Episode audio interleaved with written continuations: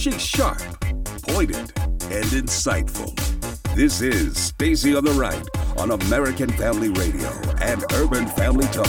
We know that Donald Trump has surrounded himself and possibly given instructions to Michael Cohen, someone who he has trusted for a very long time. Mm-hmm. We know that Donald Trump is engaged in this behavior. This is just, you know, a con that's gone a little too far, and now the federal government is involved. Mr. Lanny Davis had his client plead guilty to two offenses that aren't offenses that the prosecutor insisted were offenses. That's why he's no good. I think the American people have a right to expect, on a bipartisan basis, that the investigation will be thorough on both sides. Exactly. You know, despite what the New York Times and Vanity Fair and all the usual suspects well, want, yeah. want to make of this, right. this is only part of the story. We got to live with it. We got to get used to it. We got to live with fake news. There's too many sources. You can't have censorship. You can't pick one person and say, well, we don't like what he's been saying, he's out. So we'll live with fake news. I mean, I hate to say it, but we have no choice because that's by far the better alternative. We believe in the right of Americans to speak their minds. And now, Stacy Washington. oh, yeah. I think we're supposed to be wearing sackcloth and ashes because a couple of people were uh, either did a plea deal or were found guilty of doing things on the tax side and the uh, campaign finance side, but still not sick of winning, still no evidence of collusion on the part of the president, still no evidence of obstruction of justice. So basically, the witch hunt has branched off into a bunch of other avenues, and we've still not had anyone looking at, especially on the Mueller team, uh, the impetus for the dossier or any of that other stuff. And what am I talking about? Well, I see everyone is, you know, dancing with their little cloven hooves about this idea that possibly Donald Trump has been implicated in a plea arrangement. Really? So we have some audio on that. Uh, we have audio from Mark Levin on Fox News explaining exactly what is and what isn't uh, the real deal about Cohen's plea deal. And of course, Paul Manafort, you know, found guilty of, of decades old uh, tax evasion charges and things like that. A bunch of the counts just tossed out, mistrial. So yeah, there's a lot of news to cover. Here's what's going to happen today. First, we're going to get we're going to break out this Mark Levin audio, and we're going to talk about the legal expertise um, that he's providing on Fox about this breaking story about these two individuals who were in Trump world. One very briefly, as in Manafort, and Cohen, uh, you know, longtime uh, lawyer and private attorney for the president.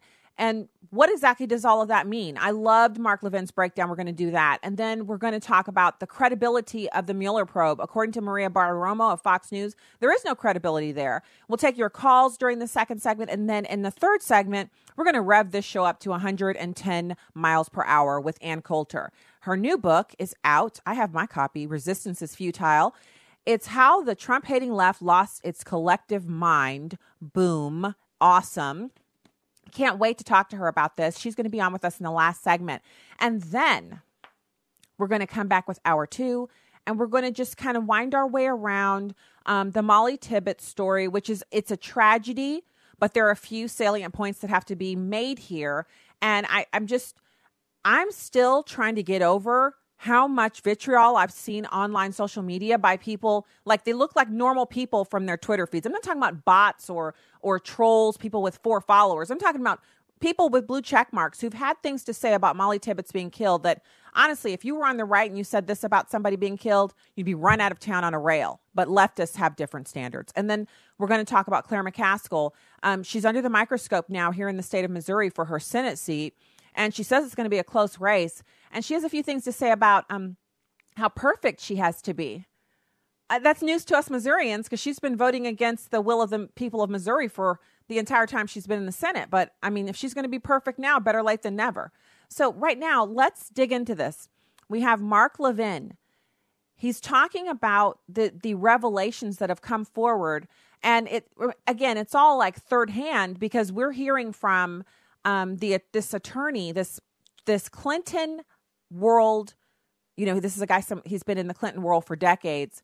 Um, he's been out on all of the shows, just saying all the most outrageous things. But we're talking about a plea deal. Now, what's the difference between a conviction, as we see in the Manafort case, and a plea arrangement that's been made to prevent, um, you know, a, a, a trial from occurring?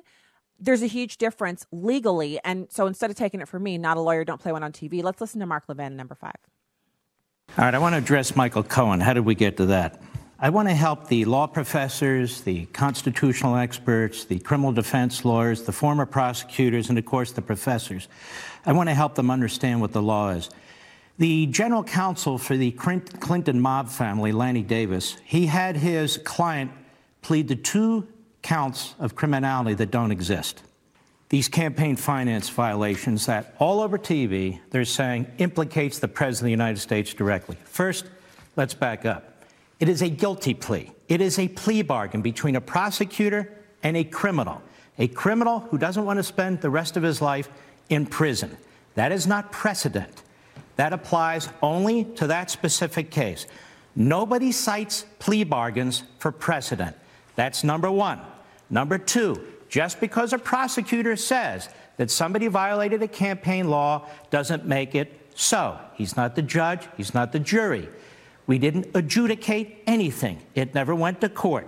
That's number two.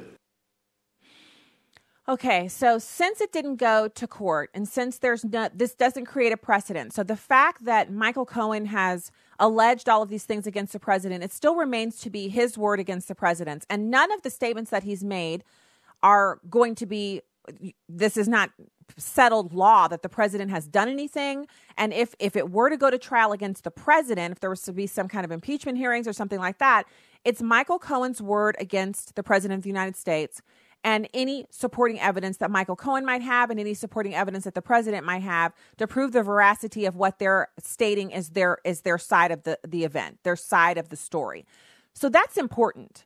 Uh, what we're hearing and seeing all over media, at least what I've seen all last night and this morning, is a bunch of people on the left gleefully hopping around and, you know, doing all kinds of backflips and, and celebratory hand claps because they think this amounts to some ironclad indictment of President Trump. No, this amounts to Michael Cohen saying uh, under advice of counsel which it sounds like his counsel wasn't that hot. He didn't he didn't have the best legal representation. They want something they can use to impeach the president so they've thrown michael cohen under the bus with his own permission in order to get that and it remains to be seen whether or not that will actually come to fruition. Meanwhile it doesn't amount to anything tangible against the president unless Mueller comes forward with an indictment or some kind of report to Congress that would then cause Congress to impeach. Now, in my opinion, this looks like a lot of saving face. It looks like Mueller trying to have something that he can convict someone in Trump world of that he can say he flipped him and then that person can provide testimony against the president. But without corroborating evidence, what is it really? But more hearsay, more I can't stand the fact that the pantsuit of America didn't win the presidency. So Donald Trump's evil. He's a Nazi. He's also guilty of something. Let's just figure out what it is. I, and for anybody who's in the audience who thinks, well, that's what he deserves, is it what you deserve? Remember, our rule of law in this country is based upon innocent until proven guilty, and that all are equal under the law, that justice is blind. So if you think politically motivated prosecutions of individuals is a good thing, then please cue yourself up and be prepared for your turn. If you don't think that's right, if you think that the justice that is given out to people should be equal regardless of their political statute, their position, their job, their ethnicity, their gender, two genders, hope you're triggered. If you believe that, then you should see something wrong with this. Fruit of the poisonous tree should apply because the dossier, which was used to begin all of the listening that was done, all of the spying that was done, was provided by the opposing political campaign and paid for by the opposing political candidate. So, what are we even still doing talking about this? Well, we have to talk about this because otherwise, we need to talk about Molly Tibbetts and how she was killed by an illegal immigrant. Another Kate Steinle, only different part of the country. Or we have to talk about the booming economy and all the things the president has been doing that have improved the lives of Americans in tangible ways. We have to talk about his uptick in support from the black community. We have to talk about the reduction in regulations. We have to talk about maybe talk about the the huge omnibus spending bill that nobody who's on the right who cares about government spending and actually doing something about our deficit likes that spending bill. We're wondering is the president going to go back and clean that up? And but he needs to seat a new Congress first. We need to get through the midterms so we can see if we can get some people who have enough cojones to actually do something, to actually support the president in their votes and not be worried about whether or not they're going to be reelected or who's going to say mean things about them on cable TV. But I, you know, goodness gracious, what do I what am I doing? How can we talk about any of those things when we just need to sit around and twiddle our thumbs and if wishes were stars and stars were unicorns and we could ride unicorns off into the sunset, then yeah, we'd have a guilty president and we'd be looking at, you know, Vice President Pence. But that's not what's happening here. We've still seen no evidence that the president has colluded on anything. So here's Mark Levin talking about the kind of legality. And it, obviously, there have been some statements made by Rudy Giuliani that contradict what Michael Cohen has said has happened in the chain of events surrounding these payments to these women that the president had these relationships with in the precursor to the 2016 campaign. Regardless of that, it's not illegal to make agreements with people for their silence. It's illegal to do so to influence an election. And I think that's the crux of the issue here. It's number six. A campaign expenditure under our federal uh, campaign laws is an expenditure solely for campaign activity. A candidate who spends his own money or even corporate money for an event that occurred not as a result of the campaign, it is not a campaign expenditure. Let me give a few examples to help people understand this, especially the American people. Let's say, I wrote these down. Let's say a candidate had said, we owe vendors a whole lot of money. We've had disputes with them, but I want you to go ahead and pay them. I'm a candidate. I don't want all this negative publicity. So he says to his private lawyer, You pay them, I'll reimburse you, get it done. Is that illegal? It's perfectly legal. Yet, according to the prosecution of the Southern District of New York, it's paid at the direction of the candidate to influence an election. Yes, Mr. Prosecutor, how stupid is your point? It's not a crime. More. Let's say this candidate settles a lawsuit that was initiated before he becomes a, uh, a candidate. And he says to his, his personal lawyer, I want you to pay, settle that lawsuit. You can use my corporate funds, my private funds, whatever it is. That is perfectly legal too. The prosecutor would say, but that influenced the election. So what? So was it done to influence the election? And that that would be the big if here. That would be the big question. President Trump, did you ask for the payment to be made so that you could influence the election or so that you could get this out of the way so you could move forward with your campaign? Or, or uh, instead of leading questions, I'm sure that would be considered leading. Why did you ask your attorney to make this payment on your behalf so that you could reimburse him? What was the chain of events surrounding that? And then the pro- proposed illegality or legality of the payment could be assessed. Obviously, it is in Michael Cohen's best interest to make the assertion to Mueller and his team that this was done to influence the election because that gives the Mueller team what they want. Because they don't want to go home with egg on their faces after 500 days of investigating the president for collusion and trying to collude with the Russians specifically. Because uh, last I checked, Michael Cohen's not a Russian. If we're looking for Russian collusion and how the Russian oligarchs worked with Donald Trump, an agent of the Russian government, to materially impact the election of the United States of America through hacking and use of WikiLeaks, how does Michael Cohen paying some, you know, uh, person from the past, from 10, 15 years before, how does that connect up? Now, I know, again, if wishes were unicorns, etc., liberals are going to be they're already making up wild and improbable stories about how all of this connects together but for those of us who are living in the real world and who eh, we still remember the original reason why we need a special prosecutor that's james comey james comey who was recently fired james comey james comey who he doesn't have enough integrity to fill up a pinky let alone enough for us to actually believe anything he says about this He's the reason we have a special prosecutor, not because anything was actually done wrong, if they have any evidence of any wrongdoing. But please explain to me how this all connects up. We'll be back right after this. Stay there.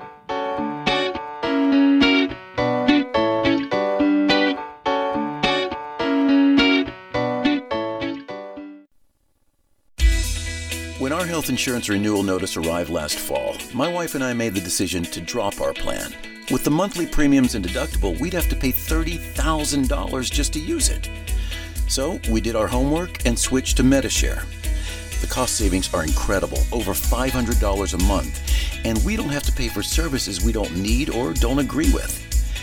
Then, out of the blue, she had to have emergency surgery. Scary stuff. $150,000 in hospital bills, and Medi-Share members took care of everything. All we paid was our small portion. I'm a doctor who's been in healthcare for 20 years, and this is one of the most impressive programs I've ever seen. Thank God she's fully recovered, and now we're telling everyone about Medi-Share. Call 855 Psalm 23 to find out how much you can save on your healthcare. Medi-Share. Call 855 Psalm 23. That's 855 Psalm 23. Hi, I'm Crawford Loritts with a legacy moment. I want you to think of a Christian leader God has used in your spiritual formation. This person's ministry has enriched your life. Your walk with Christ is stronger because of him or her. Can you pinpoint what qualities in that leader really make the difference? Because I guarantee you, it takes more than education or talent to make a great leader. We see some key ingredients of a godly leader in 2 Chronicles chapter 34, verses 1 through 3. Josiah was eight years old when he became king, and he reigned 31 years in Jerusalem. And he did right in the sight of the Lord, and walked in the ways of his father David, and did not turn aside to the right or to the left. For in the eighth year of his reign, while he was still a youth, he began to seek the God of his father David. And in the twelfth year he began to purge Judah and Jerusalem of the high places, the Asherah poles, the carved images, and the molten images. So, what really made the difference in Josiah's life? Well, number one, he had the resolve to do what was right in the sight of God. I don't know where it came from, but somewhere along the line he developed an insatiable appetite to do what was right before God.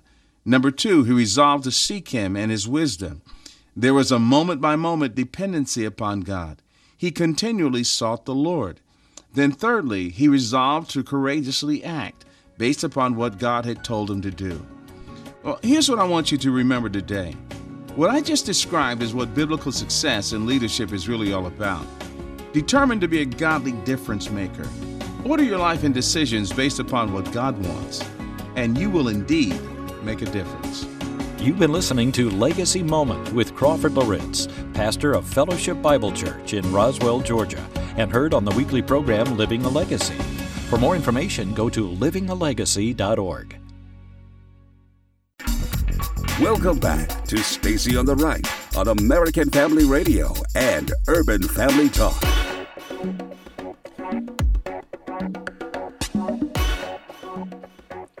Welcome back to the program. Thanks for being here today. I am so excited about our interview that's coming up in the next segment. Right now, I want to talk about uh, the credibility of the Mueller probe. So, first off, if you want to call into the show, uh, we can't do calls in the last segment because we're going to be speaking to Ms. Coulter about her book, Resistance is Futile. So excited about that. Right now, if you want to call into the show and talk about this, um, the, the this whole idea that somehow a plea bargain implicates the president and makes him it, it's like unindicted co-conspirator. I've even seen that. Um, that let's talk about that. The call lines are open at 866 963 2037. 866 963 2037. Oh my goodness. Okay, guess what, you guys? It's now. So I'm turning off Fangirl Stacy and going strictly into radio mode because I have to be professional to deal with what I consider to be one of the preeminent minds on political commentary on the right side of the political spectrum in America today.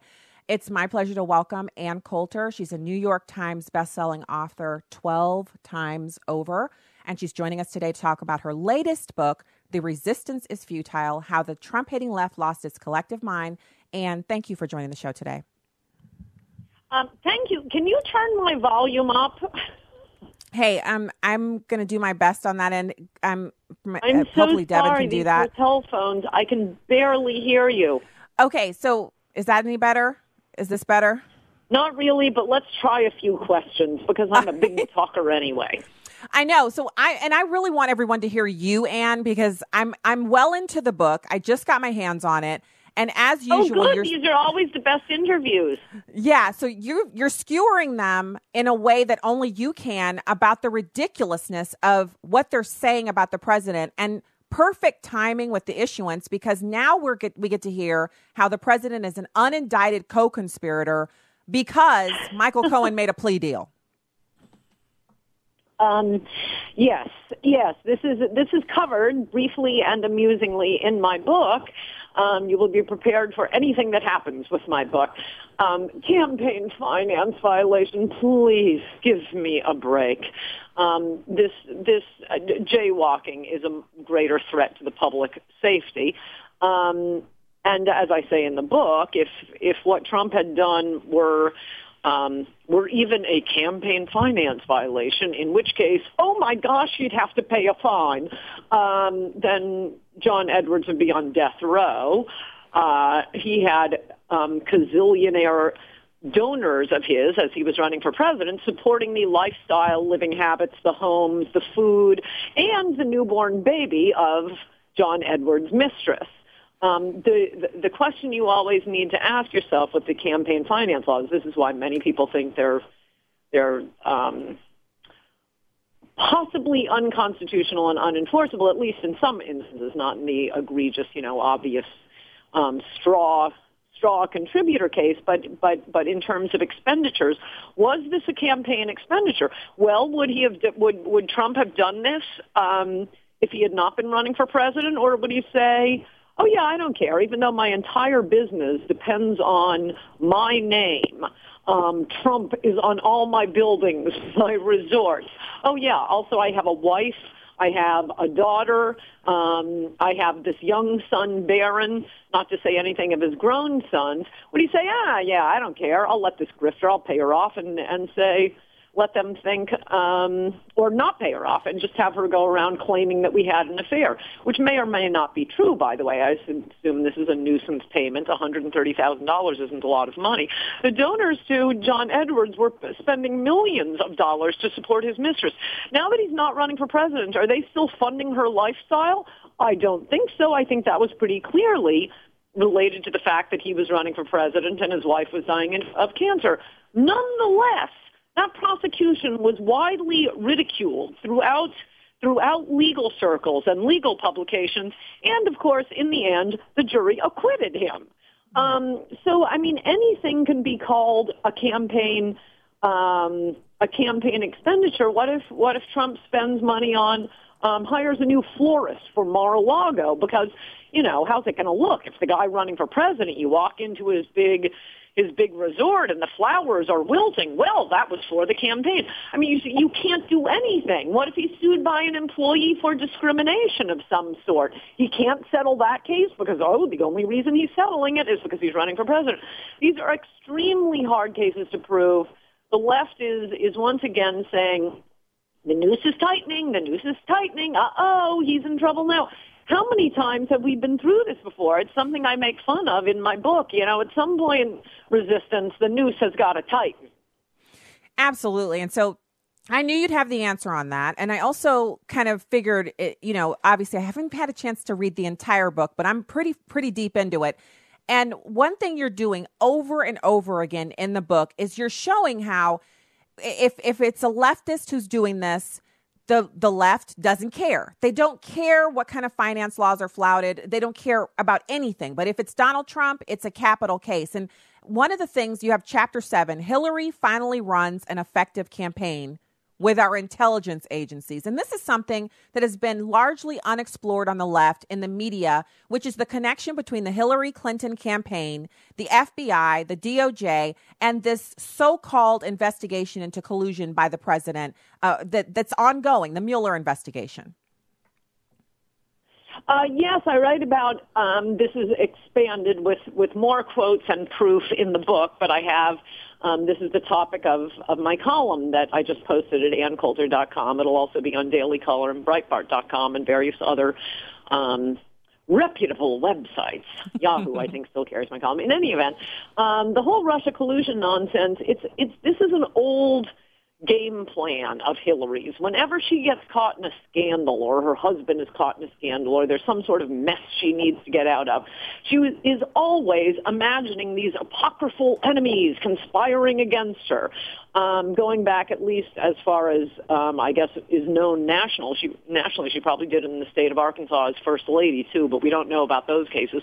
Um, when her husband was running for president um, in 1992, Gennifer Flowers steps forward and Hillary says her response to the Gennifer Flowers um, a- a- a- allegations, which turned out to be true, by the way, was this is all a man named Sheffield Nelson who ran against my husband for governor, and he lost, and it's a good thing he lost because he was a negative force in in in Arkansas politics, and really he's just a very bitter man.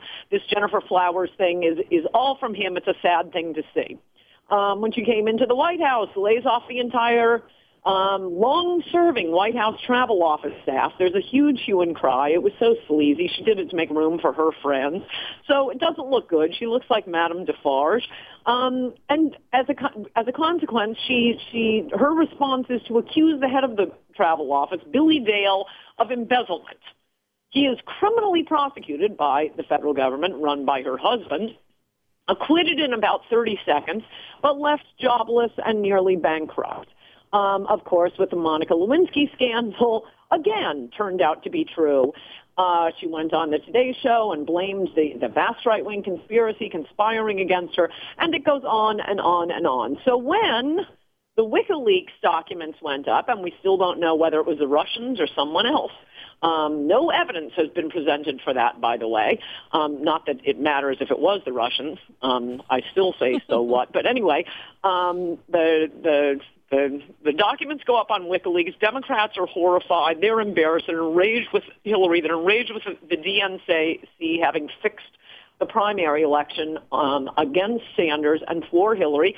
So what does she do? She accuses the Russians of conspiring to stop her this mysterious enemy. Curiously, she'd never really said anything about Russia until then, um, other than to talk about the deep respect she and Vladimir Putin had for one another. But they needed some sort of enemy. They needed an enemy where Trump had, had done some sort of business, and he had the Miss Universe contest over there. Now, this is the most interesting thing. And then I will I will wrap up this little segment of the description of my book.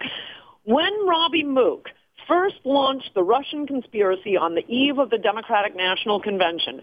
At the time, the entire news media, including the news media, de- desperately in love with Hillary Clinton. Um, the the New York Daily News that kept putting Trump on its cover with it as a clown.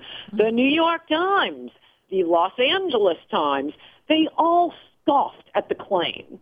They, the New York Times in particular called it a remarkable moment, saying never before had one presidential candidate accused another of being of conspiring with a foreign power, um, particularly Russia. And all these newspapers pointed out that all Mook could cite was unnamed experts. So the media kind of covered for this. They didn't really report a lot on it. Hillary brought it up at debates, but everyone was sort of embarrassed by this insane conspiracy theory.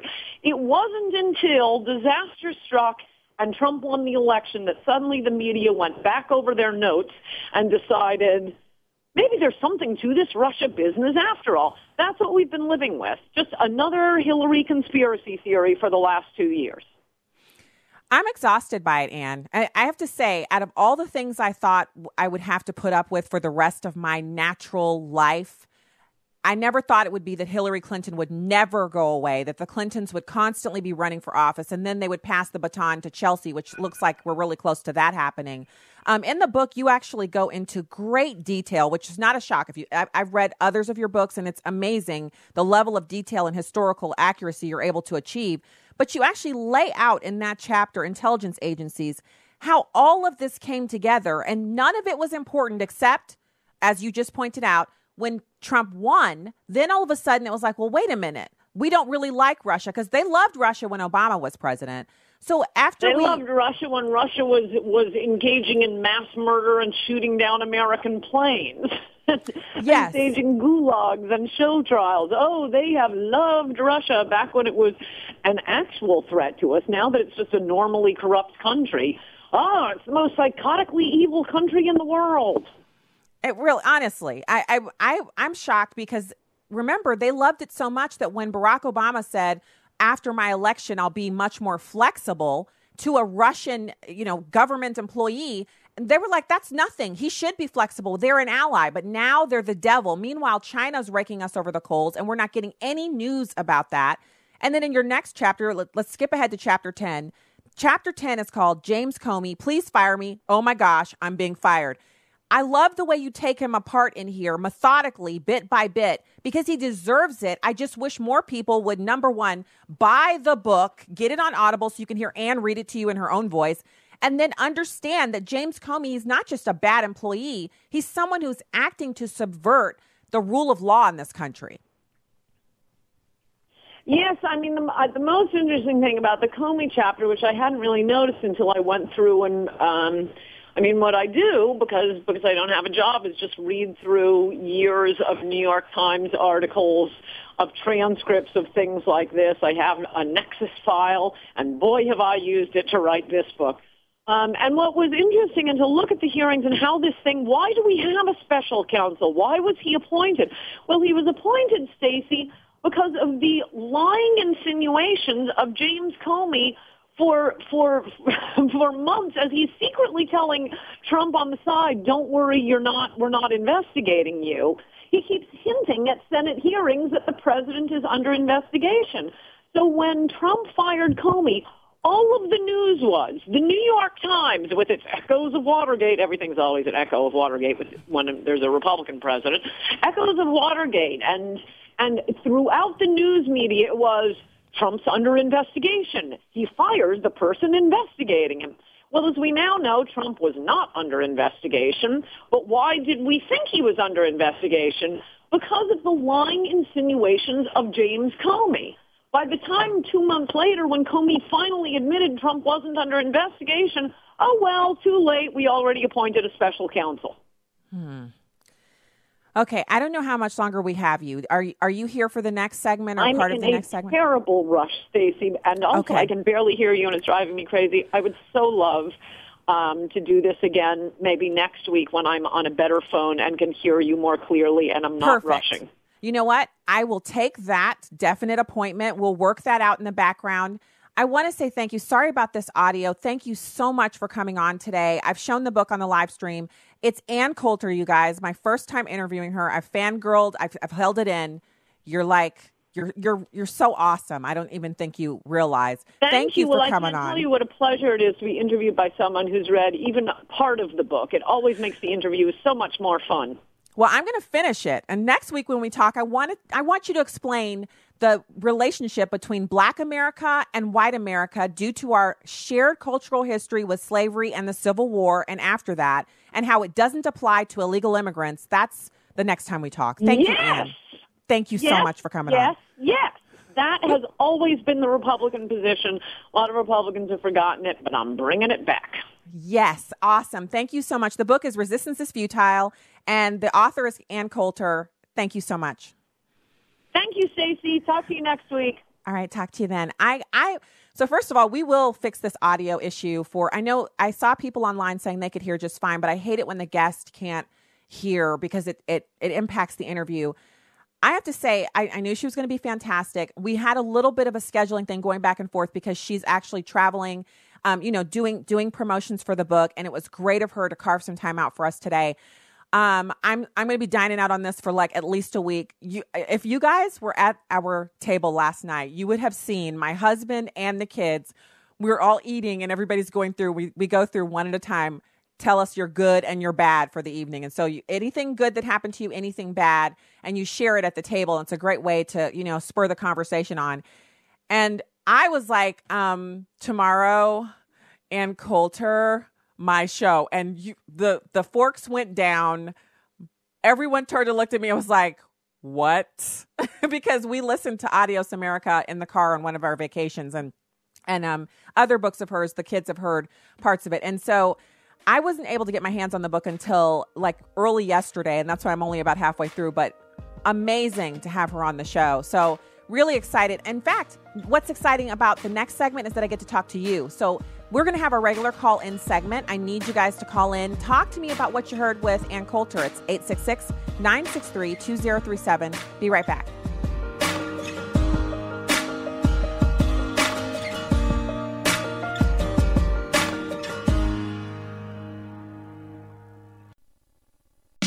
Part of growing in Christ is learning how to encourage others. In doing so, you always gain strength for your own journey. It's kind of like you can't pray for someone in earnest and remain angry at them. You may not like what they've done, but the presence of God has a way of sifting the wrath right out of you. You can't encourage someone else in your walk and remain numb to the encouraging words yourself.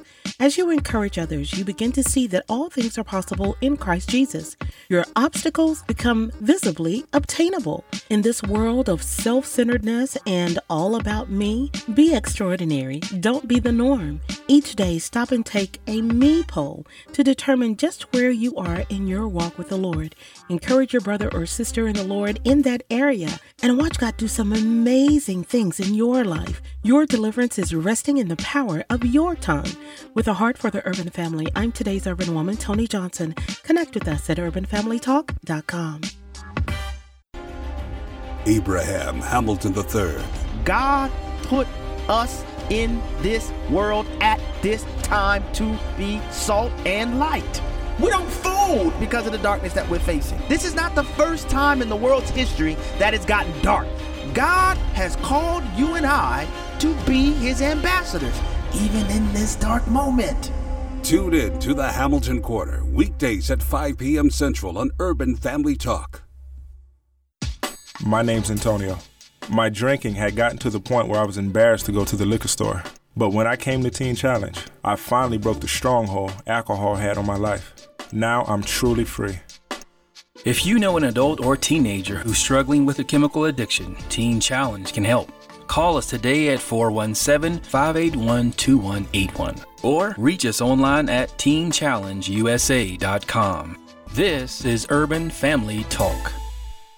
I'm Chad Pergram with the Speaker's Lobby. So much for the August recess on Capitol Hill, or perhaps so much for the August session. Senate Majority Leader Mitch McConnell initially planned to keep senators in Washington for most of the month, foregoing the customary and coveted five to six week August recess on Capitol Hill. But McConnell's summertime project didn't quite materialize. The Senate met on August 1st before seizing a nearly two week summertime respite, returning for session at noon on August 15th. Then the Senate convened for less than an hour, recessed, took a procedural vote late that afternoon, adjourned for the day, came back into session for a couple of votes the following day, and then cut town only to return this past Monday. The Senate was technically on the clock about 29 hours. Most senators weren't even in Washington 17 hours. McConnell's office portrayed the week as a hectic one. The leader's aide sent Capitol Hill reporters a memo with the subject line, quote, busy, busy. The missive declared that the Senate would remain in session the rest of August despite, quote, rumors to the contrary. And what else is on the docket? McConnell's office says, quote, many other items. With the Speaker's Lobby, Chad Pergram, Fox News.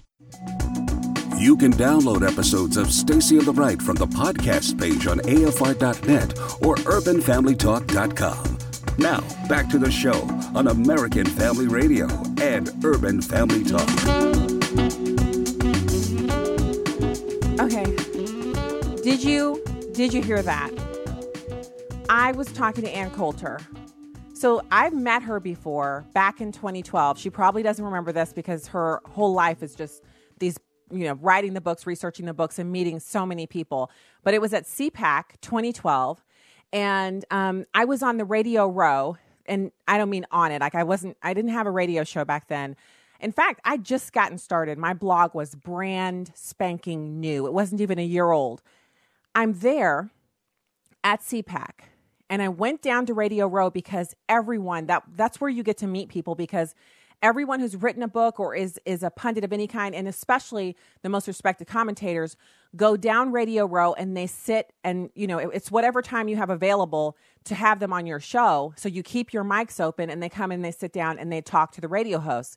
And I knew a couple of the radio hosts who were on Radio Row that particular CPAC but I was not working there at, in that capacity. Like I wasn't on radio.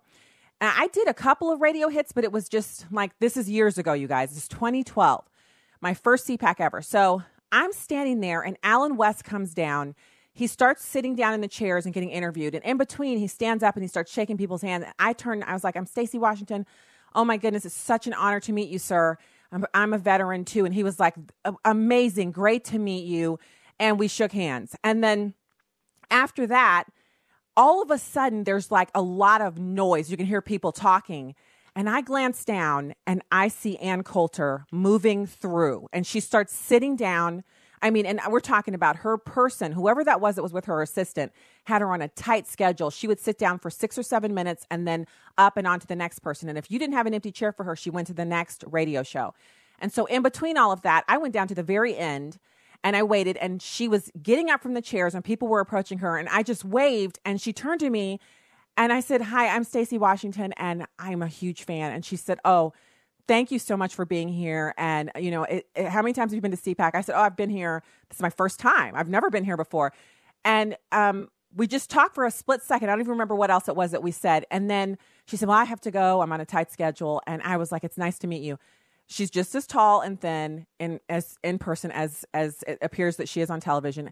She's striking in person and very very friendly. What most people try to say about her is that she's unfriendly, rude, or what have you. She's not. She was really friendly. I, I, I didn't see her frown once the whole time that I watched her move through the radio row, and there were other people there um, and she was just really personable and great, just like she is on the radio. And I've heard so many of her other radio interviews on other stations, other hosts, and she's always the same information packed and really fun to talk to. So it was, it, this was really an honor for me. Bucket list item, something that I'm just so uh, exciting, so excited to get to do. Um, now, unbelievable. Um, if we have anybody who wants to call in and talk about that, again, call ins are open at 866 963 2037. Right now, I want to listen to Maria Bartiromo talking about the credibility in the Mueller probe, unless Clinton is also investigated. And this is kind of important, I thought, uh, in the big scheme of things, because so Maria Bartiromo has this background in Wall Street, but she interviews all of the best people, and she has these fantastic legal minds on her show. And so that this is one of those interviews. It's number four. If you're if you're dispassionate about this and not involved in the mix, the hyperventilating by um, the opposition party about you know trying to take down a president, if you looked at this dispassionately, I do not believe that Bob Mueller is um, is positioned to bring a federal felony campaign finance violation against a sitting president. I don't think that's ever going to happen. Now, this may be the subject of information that is disclosed in a report that Bob Mueller submits to Rod Rosenstein at the end of this investigation, and ultimately that would be sent on to Congress uh, and released to the public. It might be the subject, obviously, of some consideration, depending on in whose hands the House of Representatives is, That's right. about an impeachment inquiry. But we're a long way away from that. And also, again, you know, going back to the evidence, just because the uh, Mr. Trump's lawyer says that he was directed by the candidate to do this doesn't mean that Donald Trump was complicit, knowingly complicit in a in a federal felony. And all this talk yesterday about well, this proves that you know Donald Trump was involved in a conspiracy to violate the law. I think that's well short of the mark. I mean, that would you know we have a lot a long way to go, and a prosecutor would have a long way to go before you know such a case would ever be brought. And and that's totally like that that's where the rubber meets the road here. Not only because we we got to hear from um you know Ann Coulter about this same subject and she has the whole thing laid out in the book, but the person you heard speaking there is Robert Ray. Um he's a prominent litigator and former federal prosecutor and independent counsel for the Whitewater investigation. So he's got some experience with this stuff. And I, of course, with the, sh- the time being short and um, Ann Coulter needing to go on to other interviews and, and she's got a tight schedule, I'd actually highlighted this at the end of the book. Um, it's such an amazing quote. And what I did was I went through and I kind of I, I, skipped to the end. Like I was about halfway through last night. I was running out of time. I'm like, oh my goodness, I can't get through. So I went to the end and read the last chapter because I had to. I had to know at least what the end of the book was. And so I've really got. I've got less than half of it left to read. And so in this last page, she says the country will be in very bad shape if Trump doesn't arise from his torpor and keep his campaign promises. But if we get nothing else from his presidency, at least the media will be totally discredited. He brings out the best in them. Trump may be shallow, narcissistic, disloyal, and the crudest kind of braggart, but he's like chemotherapy for the country. It's unpleasant to go through. You vomit, your hair falls out, but it kills cancer cells and you live. Trump's presidency may be an unpleasant thing to go through, but everyone on the New York Times editorial board will die. and who knows? Maybe Trump will keep his promises and end up on Mount Rushmore, his granite hair impervious to the breeze. As he likes to say, we'll see. I encourage you to get the book and read it. I it's a page turner. And I just, you know how it is when you have to do life. We had I had some actual school things to do today with at the kids' school, which was uh, a really good start back to the beginning of the school year. But this was a real treat today, um, and so I'm if if I, you might not. I don't think we have any callers right now. I don't see any callers over here. On I'm using my phone again um, on the call screening. So I want to also cover a little bit more of just the the ridiculousness of this news. Um, and I have, and I also want to point out on on the the YouTube live stream, we've got people on there talking about they they thought the interview was great. They're planning on buying the book. A couple people have already ordered the book, and it should be there in a couple days. you know, Amazon two days. And so if you're if you're in that group, you guys, um, I would love it if you guys would tweet me the pictures. I I have one on my Instagram if you want to see what I'm talking about. I have my Ann Coulter book, and I'm holding it up in front of a picture of the book on the Amazon page and I put that on my Instagram and it went out over Twitter and, and, Facebook too. So if you want to do that, that would be super cool for us to do to kind of commemorate the fun here. And I am uh, pursuing a second interview so we can talk about that other subject from her book, Adios America. This is super important. Um, I, I think sometimes people can do research and you read it and you're like, wow, that's that's interesting. Other times the research that they do, that they they bring you information, it literally can change your view of something. And I when I was reading Adios America and I read what Ann Coulter write about the shared history of, of American blacks and whites, but because of the Civil War, I felt like in that moment that I read that and then I shared it with my family that it was kind of a game changer because uh, it's not that I didn't know that. All of us know the history of this country and how we have slavery and all of that. But to term it the way she did about the, the connection that we have, that we're one people, that that black Americans who trace their lineage back to, you know, the Civil War and before, and white Americans with the same background, so families that have been here for generations, that we're really one people group. And that is something unique to say because when you look at white Americans and black Americans, we don't really look that much alike. You know, it's, it's not like you look at the, oh, you look like your sisters with that lady. No, but we are we're actually that that's how closely tied together we are. And that's something important that she has uh, really expounded upon in her book. Is so it's so well done. And so i want to you know go into that with her so that you listeners can hear it straight from her. And if you want to know what i'm talking about you know get adios america on audible and listen to her explain it to you. Uh, but she hopefully will be back with us shortly as, as soon as we can make schedules work to talk about that.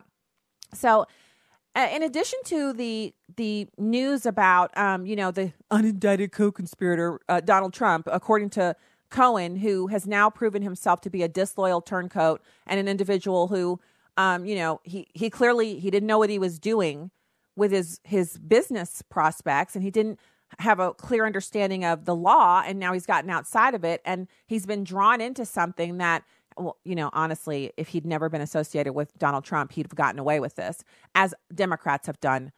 Generations of Democrats have gotten away with this same type of activity that Cohen just had to make a plea deal over. The only reason they need a plea deal from Cohen on this is because they want to ensnare Donald Trump. That's it. They don't care anything about prosecuting him. He's a means to an end. But there's also this story about this young woman, Molly Tibbetts. Now, I want to point out that there's already been online. If you go to, uh, I believe the Right Scoop has a couple stories. Most of the right leaning outlets are now documenting the heinous uh, Free Beacon. In fact, I believe we're going to listen to a little bit of audio from uh, a MSNBC guest made some flippant uh, remarks about Molly Tibbetts. Basically, the left feels like this death is just an inconvenient support for Donald Trump's uh, you know, fervor about immigrations and customs enforcement agents and wanting to support them as law enforcement officials and his desire for a wall. This is just another example of how leftists can take the death of a young woman who was innocent out on a jog in broad daylight running for health and fitness. They can take that, the senseless murder of this young woman, and turn it into a political football completely desensitized from the fact that this was a living, breathing girl. And for people out there who are, you know, I've, I've even seen some people saying, well, why should we care about Molly Tibbetts? These young black women have been kidnapped. No, I care about all of them. It's not as if a human being can't care about Molly Tibbetts and also care about other women who aren't getting as much publicity as Molly Tibbetts' family has been able to get for her. But the fact is, it is very inconvenient for Democrats that after Kate Steinle, and they effectively removed the sting of the death of Kate Steinle from all of the public eye except people on the right. And they did that to the to complete horror of her family to see their daughter dehumanized in the media because she was killed by an illegal alien. And now here we are, they're going to do it again. They're going to completely dehumanize Molly Tibbetts, who, if you look at her tweets, what is especially galling about it is that Molly Tibbetts appears to have been somewhat of a liberal, somewhat of a, you know, a, you know, on the D side. But they're literally now going to dehumanize her and act as if she didn't matter because an illegal alien killed her. They would rather a white Trump supporter killed her so they could actually be sad about her death. But because an illegal immigrant killed her, they're not going to be able to feel anything at all. I, I'm, I mean, it is stunning, but just take my mark my words. That's where they're headed with this. Not only are they no longer going to talk about her, in 24 hours, the story will have disappeared from the media completely. And they will never, ever hold to task this person who did this to her because he's an illegal immigrant. He's in a protected class. Unbelievable. Let's go to the phones. We have oh, we have a couple minutes here. Jacob in Alabama, thank you for calling the show.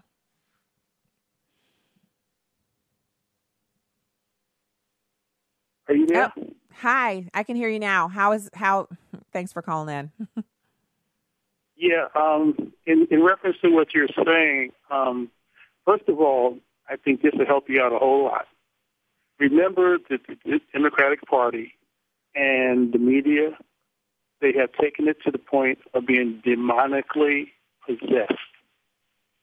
And the other thing, when you mentioned about Kate, uh, not Kate Steinle, but this other Amali, is that see a lot of people uh, in the black community and on the other side of the aisle, they don't understand certain things about forgiveness. And I'm looking at um, Matthew six, fourteen, and fifteen, and the Lord says this: If you do not forgive others, then your Father will not forgive you the wrongs you have done. Okay, but after that, did you ever notice that it said except African Americans? Uh, no, I, am pretty sure it doesn't say that. yeah, it, don't. It don't make no exceptions. We all have to forgive from the heart. Whoever has done us wrong, whether it's past, present, or future, we are one people. And, and and, and and a lot of people don't get that. They think, well, no, I'm the exception because I'm African American, I'm Jewish, or whatever. No, we all have to forgive the way Jesus forgave and there's no excuse to do anything less.